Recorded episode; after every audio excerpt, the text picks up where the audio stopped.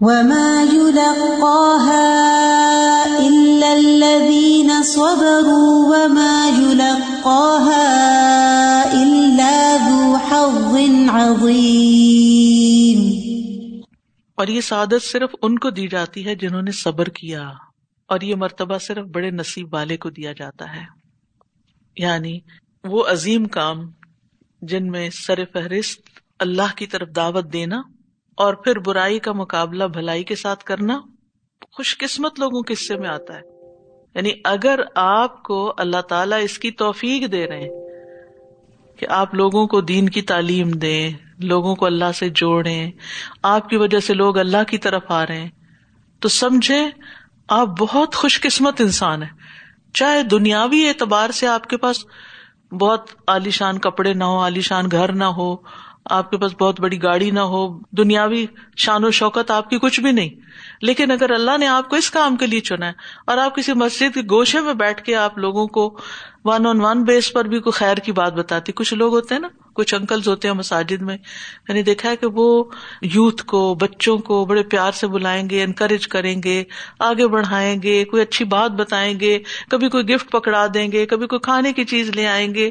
کیا مقصد ہوتا ہے ان کا؟ سوائے اس کے۔ انہیں تو کچھ نہیں چاہیے ہوتا۔ انہوں نے تو ساری زندگی دیکھ لی نا اپنی باہر اب وہ یہ سارا کچھ کیوں کر رہے ہیں؟ تاکہ یہ بچے جو ہے یہ مسجد سے جڑ جائیں، یہ دین کی طرف آ جائیں۔ ایک بندے کو صرف ایک ون آن ون بیس پہ ایک کو لے کے بیٹھے ہوئے محبت کا سلوک کر رہے ہیں۔ دیکھنے میں لگتا ہے کہ کوئی بہت بڑا کام نہیں کر رہے۔ نہیں۔ اللہ کے نزدیک بڑے معزز ہیں ایسے لوگ جو خاموشی کے ساتھ، خاموشی کے ساتھ لوگوں کو اللہ کی طرف لا رہے ہیں۔ اللہ نے ان کو چن لیا ہے۔ اللہ نے ان کو بہت بڑی دولت دے دی ہے۔ جو بھی کوئی یہ سن رہا ہے میری بات، اگر آپ میں سے کسی کو بھی اللہ تعالیٰ نے یہ توفیق دے دی ہے نا، کہ آپ لوگوں کو اللہ کی بات بتائیں اور اللہ سے جوڑے سمجھے اللہ نے آپ پہ فضل کر دیا اپنی رحمت کر دی ہے، بہت بڑی دولت دے دی۔ وما اللہ صبر اور یہ دولت وہی سمیٹ سکتا ہے جس کے اندر صبر ہو۔ ورنہ بے صبری کرے گا تو دو دن بعد یہ کام چھوڑ دے گا۔ پھر اس پہ جم نہیں سکتا، استقامت نہیں ہو سکتی۔ کوئی آپ کو شک کی نگاہ سے دیکھے گا، کوئی آپ کو کوئی بات بنائے گا، کیا ضرورت ہے ان لوگوں کے پیچھے پڑنے کی؟ یہ دیکھو کتنے بگڑے ہوئے ہیں، یہ فلاں ہے ان کو کوئی اثر نہیں ہوتا، ان کو مت کرو کچھ۔ کوئی فائدہ نہیں، اتنے عرصے سے تم یہ کر رہے ہو، کتنے لوگ مسجد سے جڑے۔ نہیں، اس کو پتا ہے وہ کیوں کر رہا ہے۔ وہ لوگوں کی ان تنقیدوں کا جواب مسکرا کے دے کے اپنا کام جاری رکھتا ہے۔ کتنا خوش قسمت ہے ایسا انسان کہ جس کو ملامت کرنے والے کی ملامت کی پرواہ نہ ہو۔ کیونکہ وہ ان باتوں سے اوپر اٹھا ہوا، اس کے دل میں ایسی محبت، ایسا ایمان اور ایسی خوشی ہے کہ اس کو یہ باتیں محسوس بھی نہیں ہوتی۔ لوگوں سے درگزر کرتا چلا جاتا ہے اور اپنے کام پہ لگا ہوا ہے، چلتا چلا جا رہا ہے۔ تو دعوت اللہ کی قوت ملنا اور اس کام کے لیے اچھے اخلاق کو اپنانا، اخلاق کی طاقت کا مل جانا، یہ اسی کو نصیب ہوتا ہے جس کا اللہ کے یہاں بہت بڑا حصہ ہے۔ وما الدین صبر تلقا یلقا کسی چیز کو پا لینا، اس کے سامنے آنا۔ وما یلقا الدین صبر تو یہاں صبر ثابت قدمی کے معنوں میں بھی یعنی جو اس رستے پر ثابت قدمی اختیار کرتے ہیں۔ تو اس صفت کو، اس قسمت یا اس نصیب کو پانے کے لیے کیا کرنا چاہیے؟ استقامت اور پھر غصہ چھوڑ دینا، لوگوں کی باتوں سے کان بند کر لینا، فوکس رکھنا اپنے کام پہ، یہ تو کرتے ہی چلے جانا ہے۔ تو پھر نتیجہ کیا ہوگا؟ بھلائی میں وافر حصہ نصیب ہوگا۔ اور ان شاء اللہ آئندہ بہت بڑی نعمت یعنی جنت کی شکل میں منتظر ہوگی۔ کچھ لوگ ہوتے ہیں کہ ان سے کوئی برائی کرے تو اس کا جواب برائی سے دیتے ہیں۔ ایسے کو تیسا۔ کچھ لوگ ہوتے ہیں، کوئی ان سے برائی کرے تو جواب اچھائی سے دیتے ہیں۔ کچھ لوگ ایسے ہوتے ہیں کہ جو برائی کا بدلا بھلائی سے تو نہیں دیتے، بس چپ ہو جاتے ہیں۔ سب سے اعلیٰ کون ہوا؟ نہیں، اس کی بات ہو رہی ہے۔ یعنی خالی صبر کر جانا بھی کافی نہیں کہ کسی نے کچھ کہا آپ کو تو آپ چپ ہو گئے آگے سے۔ نہیں، پھر اب آپ کی باری ہے کہ اب آپ جب اس سے بات کریں گے یا نیکسٹ ٹائم آپ اس سے ملیں گے، آپ کیا کریں گے؟ سمجھ رہے ہیں بات؟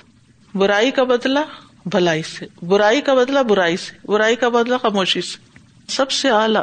اس نے اچھا نہیں کیا، آپ اچھا کرے اس نے آپ کی عزت نہیں کی، آپ کرے وہ آپ کے خلاف بات کرتا، آپ اس کی تعریف کرے ہے بڑے حوصلے کا کام، لیکن انجام بڑا اچھا ہے۔ انجام بہت اچھا ہے۔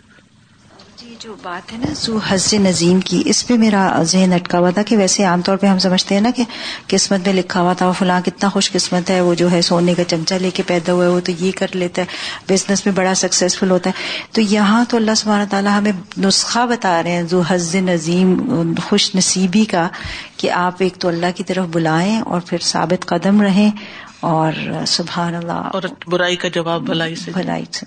تو یہ خود اپنے ایک نصیب اور جو وہ صرف پھر دنیا میں نہیں، پھر انشاءاللہ آخرت میں بھی ہے یعنی کیونکہ جو اچھا اخلاق ہوتا ہے نا، وہ خیر کھینچ لاتا ہے۔ وہ دشمن کو دوست بنا دیتا ہے۔ آپ کی قسمت میں پھر دشمنیاں نہیں رہتی، دشمنیاں دوستیوں میں بدل چکی ہوتی۔ سادہ میں یہ سوچ رہی تھی کہ عام طور سے ہم یہ فریز استعمال کرتے ہیں نا، صبر و استقامت۔ تو وہاں پہ استقامت کے معنی اتنی اچھی طرح سمجھ نہیں آتے جو یہاں پر آئے ہیں کہ ہم سب نے اب ایک عام طور سے بنایا ہوا ہے کہ ہمارا صبر کا پیمانہ لبریز ہو جاتا ہے۔ تو واقعی صبر کا تو کوئی پیمانہ ہے ہی نہیں۔ یہ یہ تو واقعی ایسی چیز ہے کہ کوئی کتنا ہی برا کرے، کوئی کتنا ہی ہمیں زج کر دے ہم نے اس کے ساتھ اچھا ہی کرتے رہنا ہے۔ بالکل۔ اب دیکھیے، ہم سب ایز اے ٹیچر اپنے رویوں کا جائزہ لیں کلاس روم کے اندر۔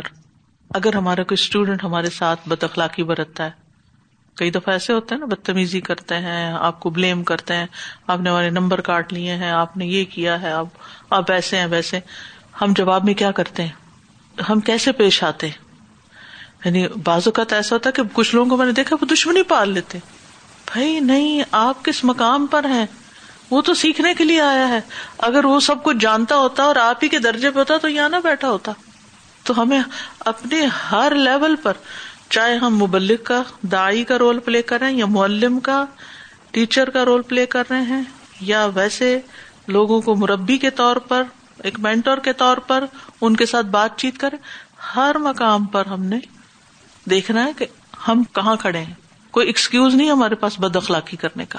وَإِمَّا يَنزَغَنَّكَ مِنَ الشَّيْطَانِ نَزْغٌ فَاسْتَعِذْ بِاللَّهِ إِنَّهُ هُوَ السَّمِيعُ الْعَلِيمُ۔ اور اگر شیطان کی طرف سے آپ کو کوئی وسوسہ آئے تو اللہ کی پناہ مانگ لیجیے اللہ کی مدد لے لیجیے بے شک وہی خوب سننے والا خوب جاننے والا ہے۔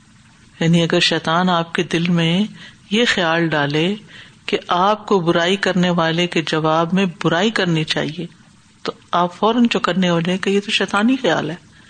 اس نے میرے ساتھ ایسا کہ میں بھی ایسے کروں۔ نو، آپ اللہ کی پناہ طلب کرے اس سے حفاظت، اس سے مدد مانگے اسٹرینتھ مانگے کہ اللہ مجھے ہمت دے دے کہ میں اس کے جواب میں میں ایسا نہ کروں جس طرح کسی نے میرے ساتھ کیا وہ سب کی سنتا ہے، وہ سب کچھ جانتا ہے۔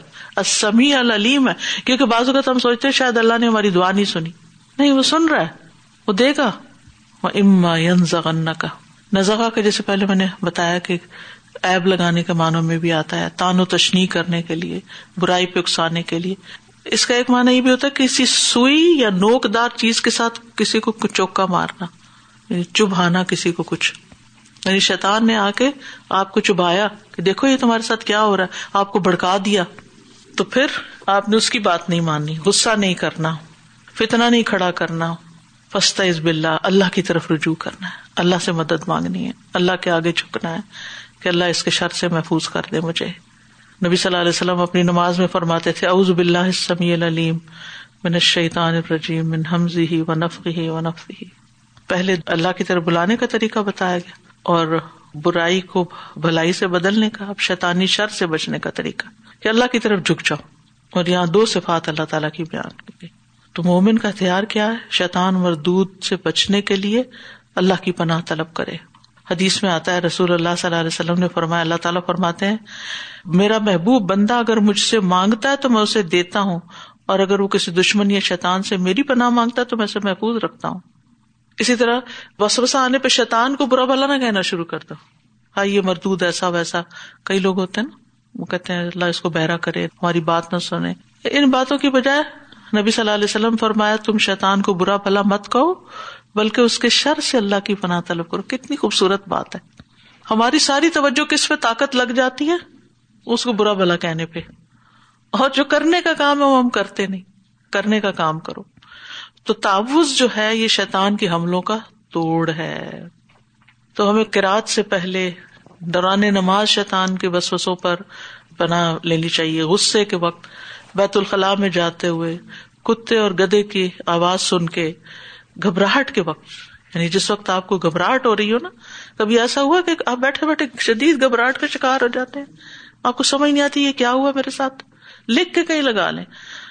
نبی صلی اللہ علیہ وسلم ڈر یا گھبراہٹ کے موقع پر یہ کلمات سکھایا کرتے تھے، اعوذ بکلمات اللہ تامتی من غزب ہی و شر عبادی ہی و من حمزات شیاتی و حدرون یہ پڑھنا شروع کر دیا کرے یہ شیطان کا شر ہوتا ہے۔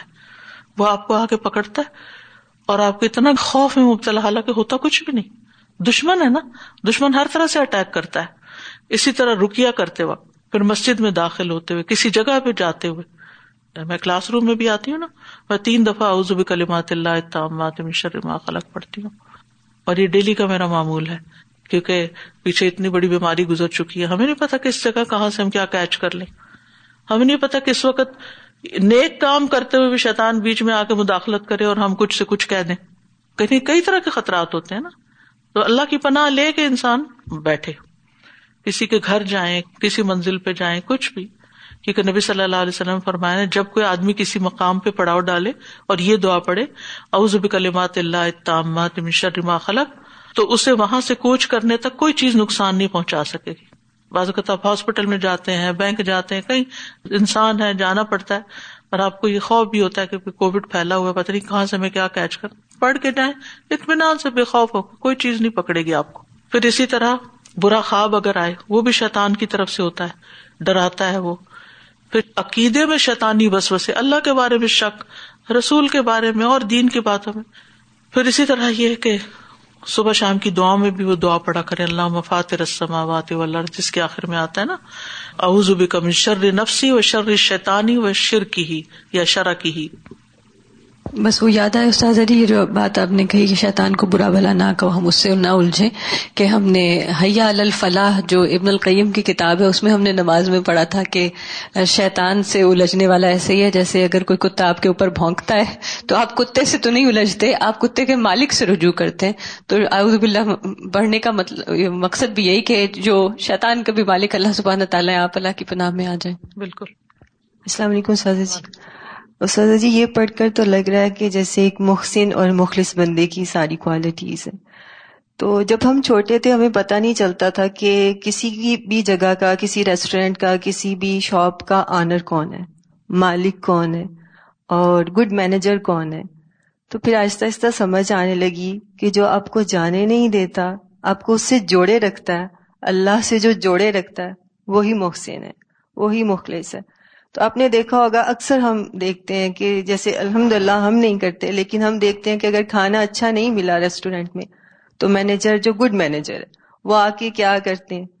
کمپنسیٹ کرتے ہیں بہت اچھے سے بات کرتے ہیں۔ عید فبلتی ہی احسن بالکل اسی طرح بات کرتے ہیں۔ تو ہم جو دین کو تھوڑا بہت سمجھتے ہیں ہم کیوں نہیں کرتے اس طرح؟ بالکل۔ وی شوڈ ڈو ہمیں بھی کرنا چاہیے ان شاء اللہ جزاک اللہ خیرن کثیر۔ لوگوں کو مسجد سے، مدرسہ سے، کلاس سے جوڑے رکھے جوڑے رکھے کوئی ایسا کام نہ کرے کہ جس سے وہ ناراض ہو کر چلے جائیں۔ وَمِنْ آيَاتِهِ اللَّيْلُ وَالنَّهَارُ وَالشَّمْسُ وَالْقَمَرُ لَا تَسْجُدُوا لِلشَّمْسِ وَلَا لِلْقَمَرِ وَاسْجُدُوا لِلَّهِ واسجدوا لله الذي خلقهن إن كنتم إياه تعبدون. اور رات اور دن اور سورج اور چاند اس کی نشانیوں میں سے ہیں۔ تم سورج اور چاند کو سجدہ نہ کرو، بلکہ اللہ ہی کو سجدہ کرو، جس نے انہیں پیدا کیا ہے، اگر تم صرف اسی کی عبادت کرتے ہو۔ اللہ سبحان تعالیٰ نے رات بنائی آرام کے لیے، دن بنایا کام کے لیے۔ پھر یہ ایک دوسرے کے پیچھے آتے ہیں۔ کبھی رات لمبی ہوتی ہے، کبھی دن لمبا ہوتا ہے۔ پھر اسی طرح اور بے شمار چیزیں ہیں جو رات اور دن کے حوالے سے ہم ملاحظہ کر سکتے ہیں۔ تو مسلسل ہمیں غور و فکر کرتے رہنا چاہیے۔ پھر اسی طرح سورج اور چاند اللہ کی نشانیاں ہیں۔ سورج اگر تھوڑا سا بھی قریب آ جائے تو ہر چیز جل جائے۔ تھوڑا سا دور چلا جائے تو ہر چیز فریز ہو جائے۔ کس طرح وہ روشنی دیتا ہے ہمیں؟ چاند کے بے شمار کام ہے اتنا دور ہونے کے باوجود ہم تک روشنی پہنچاتا ہے، خوبصورتی دیتا ہے، اپنی طرح متوجہ کرتا ہے۔ اس کی وجہ سے فضا میں نہ گرمی پیدا ہوتی ہے، نہ ٹھنڈک پیدا ہوتی ہے۔ رات کی نشانی ہے، چھوٹا بڑا ہوتا ہے، ہمیں تاریخوں کا پتہ چلتا ہے۔ کوئی خوشیوں کے چاند ہوتے ہیں، جیسے حج کا موقع آیا، عید کا موقع آیا، رمضان آیا۔ یہ سب چیزیں ہماری چاند سے وابستہ ہیں۔ اللہ نے یہ نشانیاں بنائی کہ ہماری زندگی کا نظام ان کے ساتھ چل سکے، رات، دن، چاند، سورج کے ساتھ۔ اس لیے نہیں بنایا کہ ہم ان کو پوجنا شروع کر دیں۔ لا تسد الشم سے ولا القمر سورج اور چاند کو سجدہ نہ کرو۔ یعنی ان کی عبادت نہ کرو۔ سجدہ بمانے عبادت ہے یہاں۔ خاص طور پر کیوں منع کیا ان دونوں کو سجدہ کرنے سے؟ کیونکہ بے شمار قومیں اس فتنے میں مبتلا ہوئی کہ انہوں نے یا سورج کو الہ بنا لیا یا چاند کو بنا لیا یا ستاروں کو بنا لیا۔ تو بس جدول اللہ اللہ خلا کا اللہ کو سجدہ کرو جس نے یہ سب کچھ بنایا۔ ہم دیکھیے کہ کچھ لوگ سورج کے پجاری ہیں، کچھ چاند کے، کچھ ستاروں کے۔ اب جو چاند کے پیچھے لگا ہوا یا سورج کے پیچھے لگا ہوا باقی تو رہ گئے، ان کا کیا بنے گا؟ یعنی بکھر گئے نا لوگ۔ سب ایک مرکز پہ جمع ہو جاؤ۔ ان کن تم ہوتا ہوتا ایا کا نابود عبادت میں اخلاص ضروری ہے۔ کہ صرف اللہ کی عبادت کی جائے۔ سچا عابد وہی ہوتا ہے جو خالص اللہ کے لیے عبادت کرتا ہے، کوئی ریاکاری اس میں نہیں ہوتی۔ اور اللہ کا قرب پانے کے لیے کسی واسطے وسیلے کی ضرورت نہیں ہے۔ سیدھا سیدھا اسی کی طرف رجوع کرنے کی ضرورت ہے۔ اور یہاں یہ بات بھی یاد رکھی کہ غیر اللہ کو سجدہ کرنا حرام ہے۔ اللہ کی مخلوق کو سجدہ نہیں کیا جا سکتا۔ یہاں ایک اور نقطہ بھی بیان ہوا ہے، جس کی طرف ابن تیمیہ نے اشارہ کیا ہے۔ وہ کہتے ہیں کہ اللہ تعالی کی صفات خود اللہ نہیں ہے کسی صفت کو نہیں پکار سکتے اللہ کی، اور اللہ کی صفات کو سجدہ کرنا جائز نہیں۔ سورج چاند نشانیاں ہیں نا، منع کیا گیا کہ ان کو سجدہ نہیں کرنا۔ اسی طرح اللہ تعالیٰ کی جو صفات ہیں، ان کی بھی عبادت نہیں کرنی، ان کو بھی نہیں پکارنا۔ مثلاً یہ کہنا ہے اے اللہ کی رحمت مجھ پہ رحم فرما۔ اے رحمت، تو آ جا مجھ پر۔ یہ نہیں کہہ سکتے۔ آپ کیا کہیں گے؟ یا یا کہوں برحمت کر سکے یعنی اپنی رحمت کے ساتھ مجھ پہ رحم فرما. ٹھیک ہے؟ اسی طرح ہم یہ نہیں کہہ سکتے قدرت جو چاہے. یہ تو قدرت کے فیصلے ہیں. This is wrong mother nature یہ جو بات ہے نا تو قدرت کے فیصلے ہیں. یہ تو اللہ رحم کرے، ہمارے عام گفتگو میں شامل ہو چکی ہے they mean it but wording is not correct یعنی یہ کام تو اللہ کی قدرت سے ہی ہوگا. اللہ کی قدرت ہے اللہ کی شان. ہے صفات کو اللہ سے منسوخ کرے۔ یہ بھی خود سے بنا لیا نا۔ اللہ کو کسی واسطے کی ضرورت نہیں ہے نا۔ فَإِنِ اسْتَكْبَرُوا فَالَّذِينَ عِندَ رَبِّكَ يُسَبِّحُونَ لَهُ بِاللَّيْلِ وَالنَّهَارِ يُسَبِّحُونَ لَهُ بِاللَّيْلِ وَالنَّهَارِ وَهُمْ لَا يَسْأَمُونَ پھر اگر وہ تکبر کریں تو وہ فرشتے جو آپ کے رب کے پاس ہیں، وہ رات اور دن اس کی تصویر کرتے ہیں اور وہ اکتاتے بھی نہیں ہیں۔ یعنی اگر مشرقین یہ ساری نشانیاں دیکھ کر بھی بات نہیں سنتے زد پہ اڑے ہوئے ہیں، متکبر ہیں، تو پھر اللہ کو ان کی پرواہ نہیں ہے۔ اللہ بے نیاز ہے۔ یہ اپنا ہی نقصان کر رہے ہیں۔ اللہ تعالیٰ کو کسی کی عبادت کی ضرورت نہیں ہے، پرواہ نہیں ہے۔